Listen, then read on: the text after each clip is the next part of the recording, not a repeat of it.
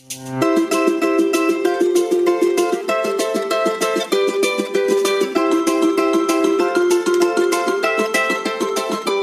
star of our story today is Benjamin, the youngest son of Jacob. We read in Genesis chapter 42 that there was a famine in the land, and Benjamin had remained at home with his dad while the ten oldest brothers journeyed to Egypt to buy food. They thought they were buying food from Governor Zapnap Paneah, but he was actually their brother Joseph known for his coat of many colors, whom they had sold into slavery when he was only 17 years old. The brothers didn't recognize him because he was now 38 years old, had a different name, was not a slave in Egypt, but the governor of Egypt, and also pretended that he didn't speak Hebrew and communicated with them through an interpreter. His ten brothers really deserved to be fooled because of the cruel way they had treated Joseph. Joseph, Governor Zapnappaneah, accused his brothers of being spies in a foreign language in Egyptian when they were only trying to buy food. He had them thrown into prison for three days and then allowed them to purchase food, return home. But one brother, Simeon, was to remain in prison until the brothers would bring Benjamin to Egypt to prove that their story was true. Upon arriving at home in Israel, they excitedly told their father Jacob about their terrible and strange experience in Egypt with Governor Zapnap Paneah. They explained that Benjamin would have to return with them in order to free Simeon from prison. But Jacob would not let Benjamin go anywhere. Joseph and Benjamin were the only two sons born of Jacob's favorite wife, Rachel. And Jacob believed Joseph had been killed by a wild animal some 21 years earlier. The brothers had returned with enough food to last about a year. Little did they know that the famine would last another five years past that. So, we read in Genesis chapter 43 that when the food was almost gone, Jacob told his sons to go back to Egypt and buy some more food. Judah reminded him, Dad, we must take Benjamin with us if we go. Governor Zapnappaneah said we must bring him. Why did you tell the governor that you have a brother? his dad demanded. Well, because he asked us. Do we have another brother? And is our father alive? Judah answered, Dad, send Benjamin with us, and I promise we'll bring him back safely. And if you don't, all of us are going to starve to death anyway. Jacob finally reluctantly agreed. But there was still another problem. The money that they had paid for the food was found in the bags of grain when they got home. The governor would think that they were thieves, when actually Joseph had placed the money in their bags to upset them, and it worked. Jacob advised them to return the money that they had found, take more money to buy more food, and to take the strange governor some presents. And so they left for Egypt with their youngest brother, Benjamin. When Joseph saw that his brothers had returned with Benjamin, he instructed his servants to bring them to his home to have lunch with him. The brothers quickly explained about the money they found and tried to return it, but the servants said, Well, it must have been God that gave you that money because we know that you paid us. As Joseph, Governor Zapnap Paneah, entered the room, his brothers bowed before him, and he remembered the dreams he had had as a young boy dreams that his brothers bowed before him. Simeon was released from prison and joined his brothers as the governor asked if their father was still alive and well. Governor Zapnap then seated them at a table in the order of their birth, Reuben down to Benjamin, and they marveled at that coincidence. The brothers enjoyed their dinner said goodbye to their strange host, and left. Meanwhile, Governor Zapnap Paneah secretly instructed his servants to put the money they had paid back into the sacks of food and to put governor's special silver cup into the sack of the youngest brother, Benjamin. A few minutes after they left, Governor Zapnappaneah sent his servant after them with instructions to accuse them of stealing the governor's silver cup. When the servant caught up with them, he yelled, Stop! Why have you rewarded evil for good?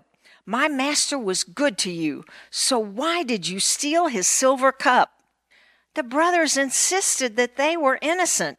One said, God forbid that we would do such a thing. Remember, we tried to return the money we found in our bags from the first trip.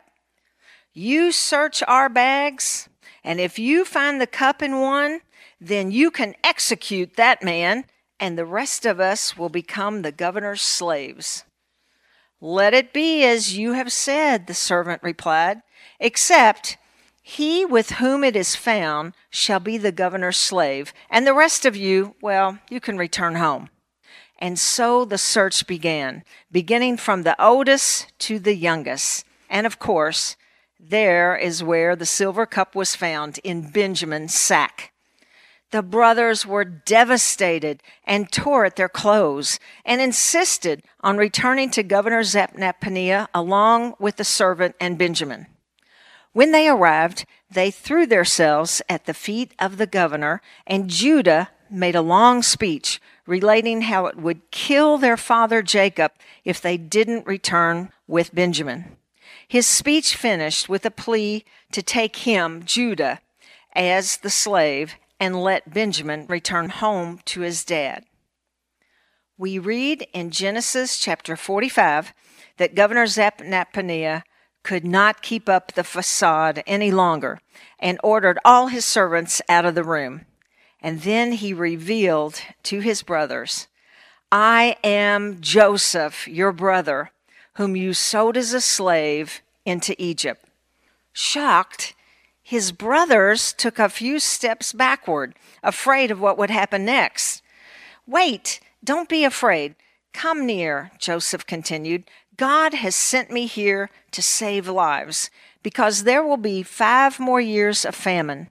But God has revealed this to me, and I have stored away food for this time. You must move your families and our dad here to Egypt to survive. And then Joseph hugged and kissed his brothers, especially Benjamin. This story, the story of Joseph of the coat of many colors, is my absolute favorite story to tell in my children's church. It takes me four weeks, four Sundays to relate it, and I don't know Hebrew or Egyptian, but I do know English and a little Russian. So I yell at the class in Russian to show how frightening it would be to be yelled at in a foreign language when you feel like you've done nothing wrong, as Joseph did to his brothers. Yes, I have a passion for telling Bible stories to children. But several years ago, I was suffering from children's church burnout and wanted to resign my position, even though I felt it was my calling. I needed inspiration. I thought a children's church convention or seminar in, say, Hawaii would be perfect. I prayed, and in just a couple of weeks, I received an invitation to a children's church seminar at a church located less than a mile from our home. God really does have a sense of humor. A month went by. Discouraged, I was about to turn in my resignation. And then one night, I had a dream. I dreamed that I died and went to heaven. A great number of people greeted me, and I felt joy and peace. But these people were motioning to me that there was more, something very special. And then I saw him. In the distance stood Joseph of the coat of many colors, and I realized that I was going to get to meet him. I started running toward him in slow motion, as in a dream, and I extended my right hand, and I thought, I am going to shake his hand and say, What a great honor to meet you. When I got to him, he turned to me, smiled, he grabbed my extended hand, and before I could say anything, he said, Oh, Dottie, I love the way you tell my story. That short 30 second dream inspired me more than any seminar anywhere ever could. And I am still telling Bible stories in my children's church every Sunday morning and enjoying every minute of it. Let's pray. God, we thank you for the story of Joseph, all the twists and turns, and the resulting forgiveness Joseph showed to his brothers. And God, we thank you for inspiration that you generously give in the most unique ways. We pray that you will bless and encourage children church and Sunday school teachers everywhere as they share these great stories with their students. In Jesus' name, amen.